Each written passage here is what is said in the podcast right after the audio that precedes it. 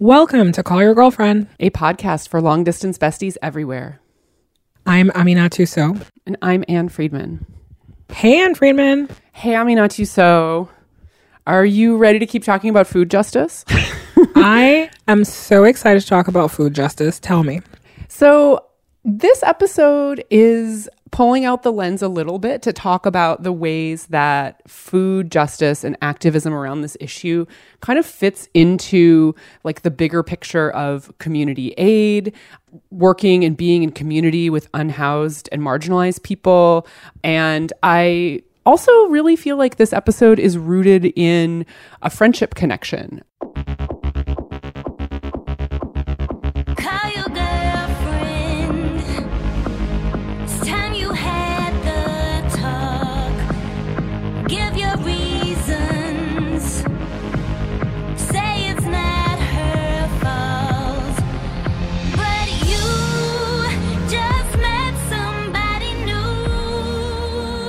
Later, we're going to chat with Melissa Acedera, who is the founder of a mobile food bank called Polo's Pantry.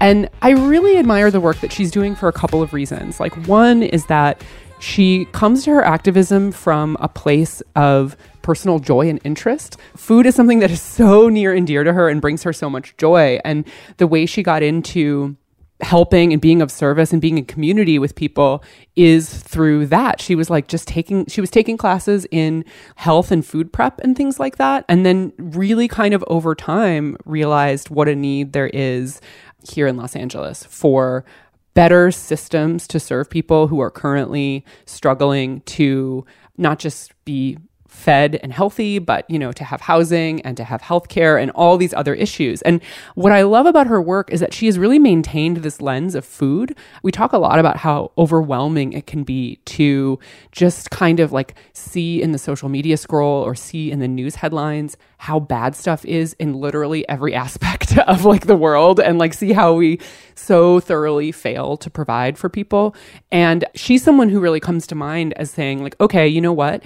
Actually, there are tons of other issues in this world, but I'm going to kind of really dig in on this one aspect and do it in an ongoing way. And that is how I'm going to show up and be of service. And so, one thing that she noticed through her activism with um, unhoused communities in Los Angeles is that, you know, the pandemic has obviously greatly disrupted a lot of the ways that people normally access, like food and services if they are unhoused. But not only that, it has really increased the numbers of people who need those services. And she very quickly clocked that it is not usually very convenient or feasible for people to get themselves to a physical food bank location if they are unhoused. And so she devised this mobile food bank essentially to bring meals to people who need them. And, you know, she works in community with a lot of other organizations. It's not like she's just like on her own, a woman with a van, although I, I get the sense that that's a strong aspect of her work. So hers is also a story about being responsive to the conditions that we're seeing as a result of total mismanagement of this pandemic. Uh, I love when you do the interview. So, of course, I'm excited to listen to it. The other thing I have to say at the outset is that, um, you know, Melissa and I have a personal connection. We have some mutual friends, which is how we met years ago.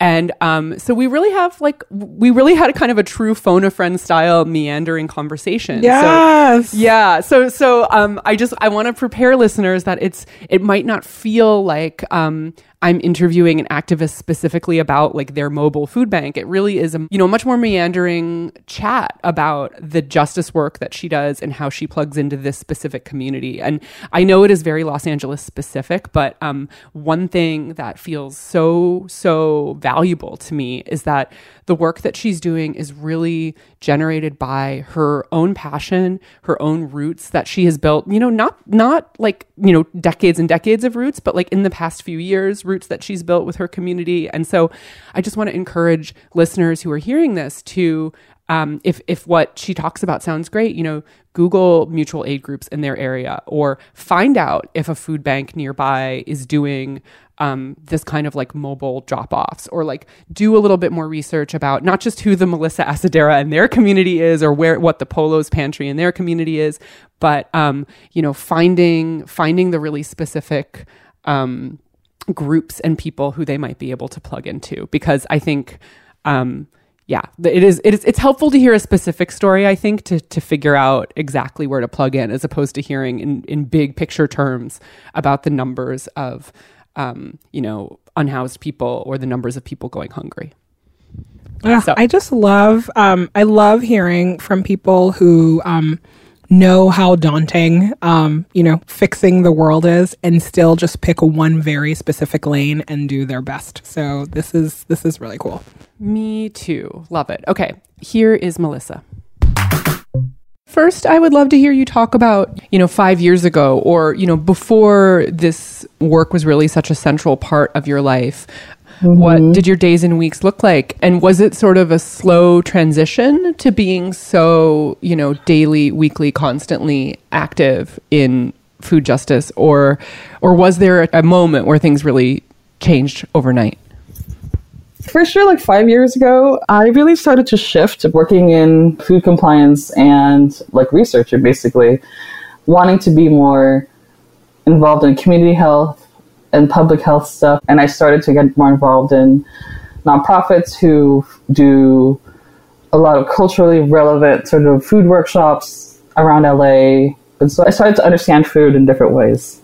And yeah, just kind of got super curious. I started going to like health conferences and the progression was slow, but I, I knew I was hunting for it. I'm like, there's got to be some way for me to plug in with a skill set that I have to make an impact. When I met outreach groups doing this work in Skid Row is when that, that completely shifted. Mm-hmm. That's that's when I was like, okay, this is this is where I want to be. Mm-hmm. I scaled down my interest and kind of like trying to understand the academics of health and really really doing more groundwork in 2017 when I started to like literally make breakfast burritos in my kitchen and going out on Saturday mornings with like with with a crew and like handing them out.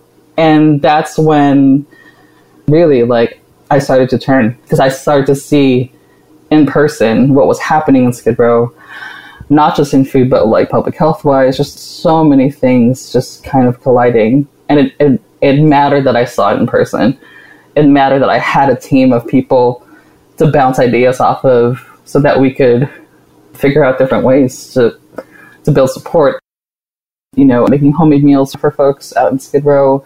That was beautiful. I was doing that for like months. But I felt I started to feel like there was something else that was lacking. I love what we were doing, but I felt like this isn't enough. Like I'm happy to be going out there and, and giving a hot meal that I love to make for folks and making them feel like loved and cared for. But there's got to be another piece that we can do because I was like, this isn't enough. Something's got to change for them. Like, it, there's got to be people out there actively trying to figure out the policy and everything else that's attached to why the city has failed our unhoused neighbors. For people who are listening to this far from LA or who are kind of far from this work, um, maybe you can talk a little bit about services not sweeps and explain, you know, what is services not sweeps. I think at this point we're a coalition of about 40 plus different organizations. We came together about two years ago, basically creating a demand for the city, you know, to provide different services for unhoused neighbors and basically just not use criminalization and, and sweeps to take care of you know our homeless problem in Los Angeles. So sweeps meaning like literally clearing away places where people have um, been living. Correct? Yes, yes. In the beginning, it really was us just as a coalition of different organizations in Los Angeles coming together, and it's like based on the expertise of, of different folks within the coalition that we came up with the list of demands because homelessness is not going to go away anytime soon and we just want to make it easier and also just better for our neighbors to be able to just survive while we figure out the housing solution for it. Mm. and and all that it was a model created to and really led by a lot of unhoused leaders within our coalition. Because a lot of our work is also informed by them very much. That includes my work for mm. sure and food. And we're still continuing. Right now where a lot of our work is sometimes will be attached to efforts like you know from from BLM or from you know from different folks. So it's evolved so much, especially under COVID. I, I personally feel like the city has become more harsh mm. to our unhoused neighbors, and that's just been like a nightmare to try to fight. That's why I think I've also been very vocal of politicians not you know putting their names all over food distribution because mm. That's almost like virtue signaling, like, oh, I'm this good person. But like, no, you literally like are pushing for sweeps and, and almost like violent acts against unhoused community. But then you're going to tell the community that you're, you know, that you're trying to feed them on one hand, and then you're, you know, you're not caring um, in the other. And so it's almost like food distribution to me feels like such a patchwork way for politicians to make themselves look better. And I mean, who can say no to that, right? Who can say no to like you're not doing a good thing if you're giving someone like a hot meal or like you know a bag of groceries. But I feel like historically, politicians, especially in local government, have used that just so that you know they don't do their job. I have received more than one flyer in my mailbox from a politician mm-hmm. with a photo of them, you know, standing over like a hot tray of food. And it's really interesting because it's not lost on me what you say is like, you know, they're not doing like clean needle distribution on these flyers. You know what I mean? They are not, um, they are not sharing the finer points of, you know, collaborating with unhoused people about when street yes. cleaning happens. And yeah, that, maybe you could speak to that a little bit too. I mean, so you do this aspect of mutual aid work, of social justice work that is like, I think can be perceived as like kind, gentle, apolitical, you know, um, safe, in other words, right? Like, you know, like yeah. literally feeding the homeless is like one of these things where, you know, mm-hmm. like who's going to argue with that? Like, who's going to take issue with that? And I'm so curious about how you as someone who clearly situates yourself in a much more radical place than that how you how you do hold people who want to support the work that you do but maybe not the holistic kind of you know system of activism you're plugged into. How do you bring those people along or maybe hold them accountable?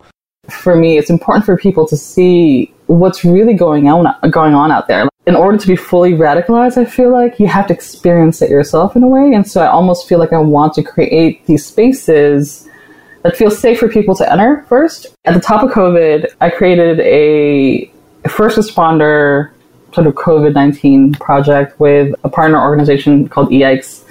We start like a volunteer network of folks since we were all sheltered in place. And so basically, people who want to make meals at home and then partnering them with volunteer drivers. And so we started to create this network of folks cooking at home and then starting to build like a logistics like of volunteer drivers picking up those meals. And a lot of people who never were in this sort of work started to get involved. And so that feels like a nice step. So now we're trying to develop programming that will help our volunteers understand what it is they're connecting to.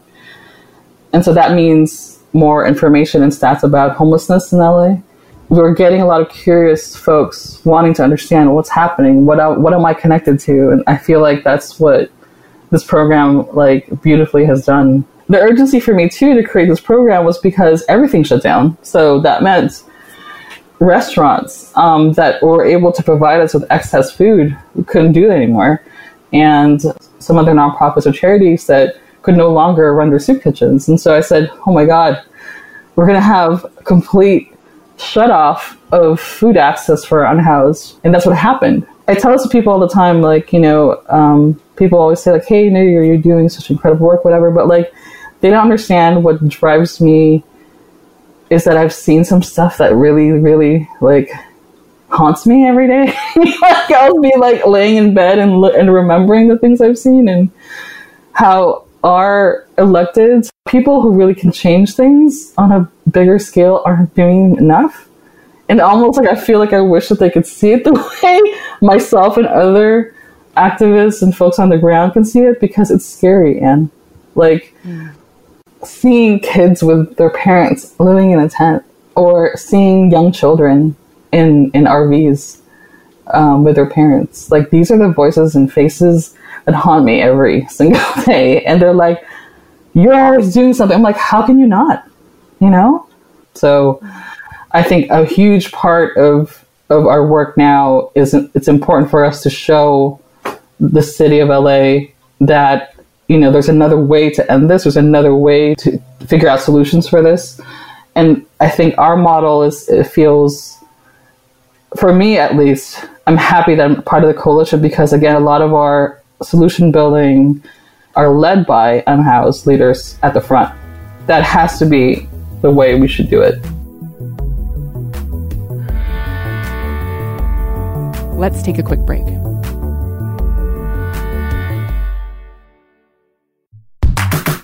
I would love for you to tell me about when you started Polo's Pantry and what Polo's Pantry does. And then I would love to hear more about how that has evolved so quickly. I started Polo's Pantry in 2018 and um, really got involved with like the operations part of it, where I saw that like our budget was just being eaten up by food.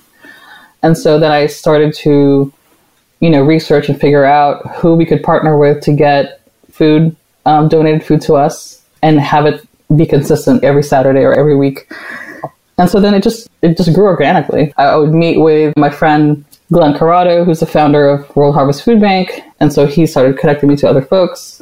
And so that that's how my my network grew for polos. Is that you know like it's like hey, I can help you out with like you know a pallet of produce here and there, but like I have a friend here who runs his farm, or I have a friend here who you know who who also does food rescuing that can help you with like bread and all those other stuff. And so it was yeah it was like slowly building that network. Like i just really love to pinch on those things because like, i know if my parents were able to make us to like survive on you know on meals for like 20 bucks there's got to be a way for me to be able to figure this out. And so having that mindset i think has made me also sort of like efficient in finding resources. Even the way i think of my org i structure it like a family. I named it after my dad who passed away like 15 years ago.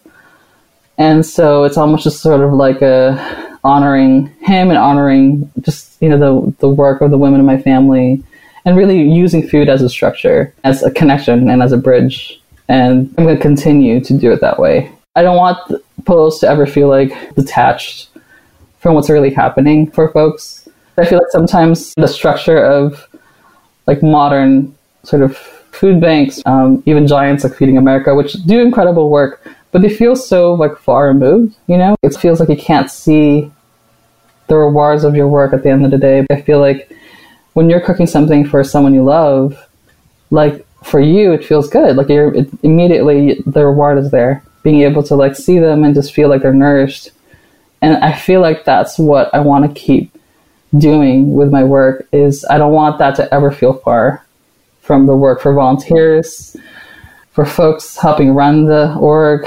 That has to always feel like that that's close. I'm hoping that it's it's a good way to sort of like inspire other people to build something like this, you know?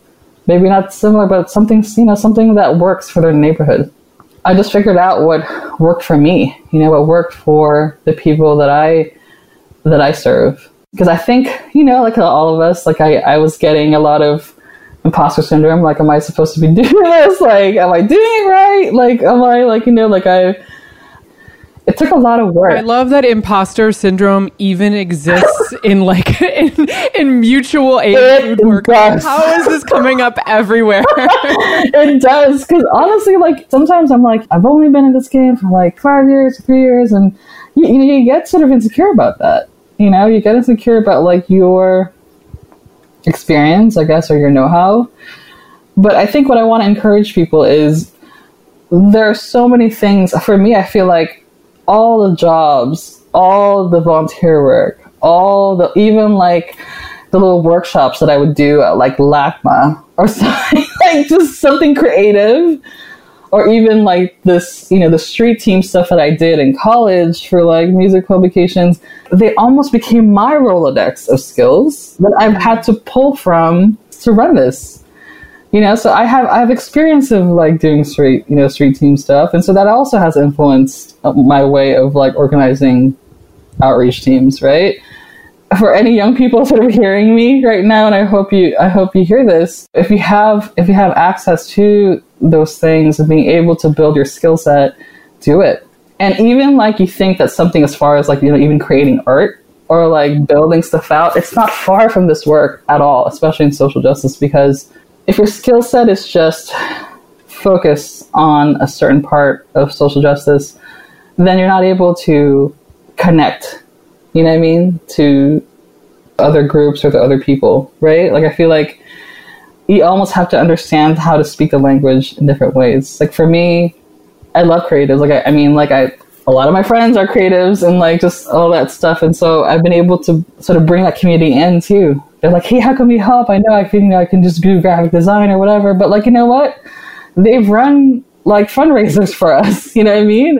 You know, I, I just been re- reflecting on imposter syndrome, and I think that um, people who are maybe not currently doing mutual aid work, or people who do want to get more involved in advocating with and for the unhoused community yeah. in in their city or town, mm-hmm. there can feel like this big barrier to entry of like, okay, who's doing it right? I have to find the right person and the right way to plug in and figure out exactly which of my skills to use mm-hmm, and mm-hmm. you know i think for people who do not have any maybe not deep roots in their community yet or maybe they don't you know like have a friend like you that they can go to and be like you know what? I, I i might not be super plugged in but i know someone who is. You know that's not true of everyone. And and i would love to hear some advice for those people who are listening who are hearing what you're saying and are like yes yes yes but um but you know not feeling very knowledgeable about their own community in this particular way.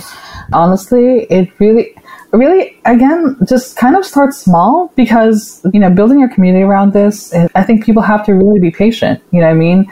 The issue of homelessness is so complex it's so huge and folks who are new to it can feel really like just intimidated but start small. If like you love you know cooking like just look for a group you know? If you love to do graphic design if you love to create any kind of messaging on social media if you're good at that or any anything like that. I would say start local because there's always someone, and now especially as, as movements grow across the like just really across the nation, there's got to be someone there that's already doing the work. If there isn't somebody, I would say, you know, start with maybe like volunteering at your local food bank or volunteering with if you're comfortable like usually churches too have a have a lot of avenues in this sort of work because usually folks who go and help in those places usually already have a network plugged in. And just being open. Just just be open to speaking to folks who already have some knowledge on on doing this. And just be you know just be bold and ask for things. Just be like hey this is what i do. Like you know how how where can i help?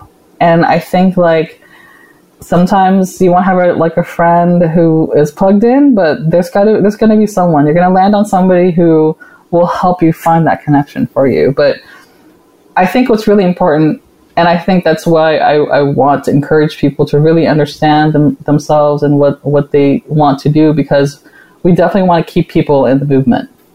Mm. And to be able to do that, you have to be doing something that feels meaningful for you and feels like you, I think. The reason why I feel like I'm so passionate about what I'm doing now and, and I feel like that's why I have so much energy from it is because I feel like it's me. Like I feel like I feel like everything that I do is me. Start with what you love and then from there figure out how you can, you know, use your gifts to like help other people. And also just something simple like talk to your unhoused neighbor. Like that to me for like people sometimes it's so it's so simple, but like just breaking that, you know, just breaking that wall breaking ideas for yourself and even just how you're raised to think about homelessness investigate that too. What does that mean? What have you been told by your parents or like other people of who like you know the demographic of homeless the homeless community? Understand your you know like your bias or anything else that you feel like why haven't you talked to your unhoused neighbor? But you know just change that and just say hi. You know how are you you know? And sometimes you can like show up with like maybe a bottle of water or like if you're getting your cup of coffee in the morning get an extra cup and just give it to your friend you know? But like build that relationship because sometimes that honestly can change someone's life. It has. I've heard so many stories but it changes you too you know what i mean? And that's important I do think this is rooted in what you were saying about extending um, extending yourself on a personal level to all of your neighbors. Um, for for me, the, the answer to all of this feels like it's kind of rooted in that. And you had some really nice concrete examples of introduce yourself or maybe offer a bottle mm-hmm. of water or that mm-hmm. sort of thing. But I wonder if you have a little pep talk for people who are like, okay, that's where I'm going to start. I really am going to know by name all of my neighbors. Yeah. You know, in terms of like how to kind of work up the courage to do that because I do think it takes courage when we are socialized that people who are unhoused are so different. Yeah, yeah, and and I think like I'll just think about even just like my mom too. How I've kind of radicalized her a little bit just because you know she's had all these different ideas, but now she's like now she's helping me almost like fight little fights that I have within our family from other family members who also feel a certain way about you know unhoused folks, and so it's really kind of interesting to see that. And I also have to you know be mindful too of like yes, we're also not you know completely void of uh, situations that, can, be dangerous, right? Um, we obviously don't recommend certain certain things like say like if you're doing outreach in Skid Row, we don't want people to go out by themselves, especially if they're like, you know, heading out food and stuff like that you know, we recommend there's, you know, um, folks like go in pairs or whatever. But I think, again, if you feel scared or if you feel like intimidated, again, just ask. Do the research, ask someone who's been doing it for a while, and ask them, like, hey, how do I do this? You know? Or how can I do this better? And and just start from there. You know what I mean? You can never ask too many questions, I feel like, in this. Like, if there are things that you want to know, just find someone doing the work and ask them.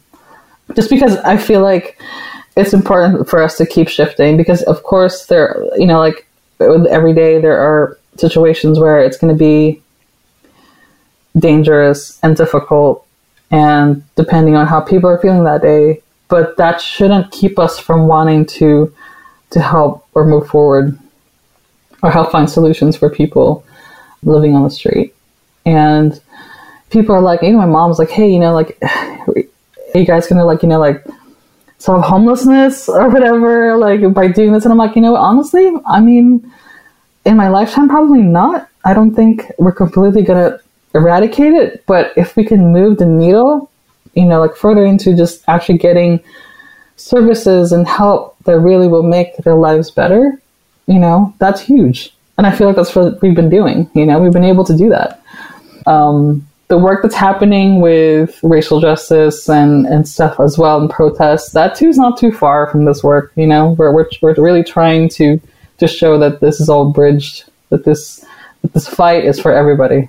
You know what I mean? We have to link arms in this just because it's, you know, it, it, it if we're able to, we, we can't just be fighting just for one piece because for me too, like when I fight for food justice, it's not just that piece. Like, there's so many other things attached to it. So, you know, it feels daunting to kind of try to learn all that, but just be curious. One thing I too I, I, I want to just mention is the, a lot of the books on my nightstand are currently are reading about history of food activism, mostly like you know folks like the Black Panthers, um, Fannie Lou Hamer. I've been studying them because this isn't new. anything that I'm doing now or anything the coalition is doing now, it's not new.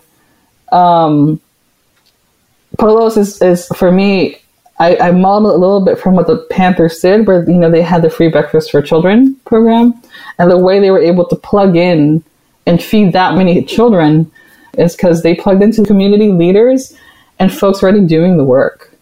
It's like don't reinvent the wheel in different neighborhoods or, or or going to spaces because there's already someone in there. There's a community. There's already someone there that's already doing the work, and so you go in there and support them. Figure out how to support them because every neighborhood has different needs. Every neighborhood has different wants and resources. And so, again, I think I keep trying to tell people we we can't have this rigid idea of what a solution to homelessness is. You have to break free of that, you know?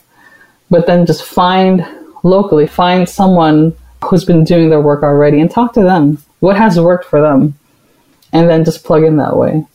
And that feels less mm-hmm. intimidating because you can start there. It feels simple because you can just make that one connection and then just keep building with each other from there.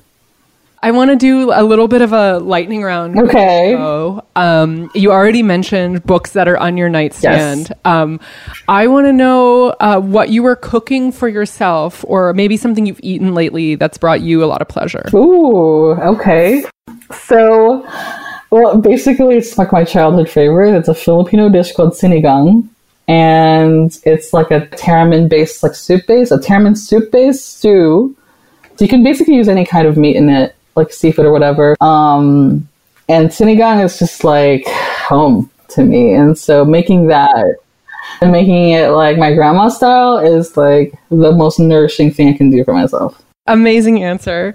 Um, I I would also love to hear about a movie or a TV show or an album or something in that realm that you have loved lately. Ooh, God, these are so good. I my t- my musical tastes are very eclectic, so I feel like my playlist changed a lot lately. But I okay, so I am a huge Jay Dilla fan. And so sometimes when I need to like relax and things have been a crazy day, girl, I will like drive the stretch of like Wilshire all the way to the beach. So it's like coming from downtown, I go all the way to the beach and I will like play Dilla's Donuts like throughout the entire ride.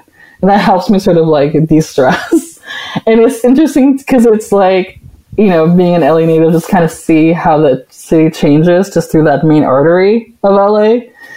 And having like my favorite, you know, like one of my favorite artists it just like that's just so nourishing to me too. Just thinking about it. I might do that today. Like I, I just that that album like um it's just yeah i love that album so much and my final question is um what is making you feel hopeful lately wow very easy question to answer all the youth-led organizations that have been hitting me up almost every day like i get an email from a college student or a high school student asking me hey, how do I like I love what you do. I found you on Instagram. How do I like how do I get involved? How do I do this? And so young folks are getting curious about food justice and just just to be able to make change. And so there's a group called Venice Culver Helps, and they were they're a group of high school students from Venice and Culver City High, and they found my Instagram, sent me a DM. They're like, Melissa, we're starting this thing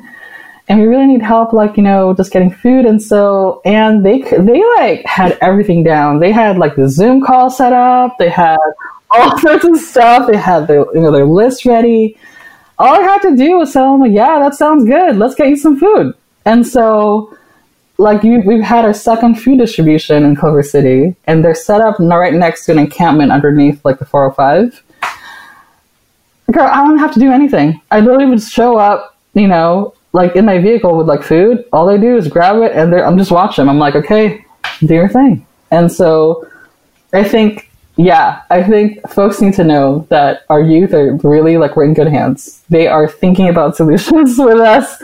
They are watching what we do and, you know, again, trying to make the world a better place. And so, yes, they are the ones that make me hopeful. So. yes, I love that. What a what a note to end on. Um, Melissa, thank you so much for being on the podcast. Oh yeah, thank you for having me. Ah, that was great. Melissa, a woman with a van. I love it.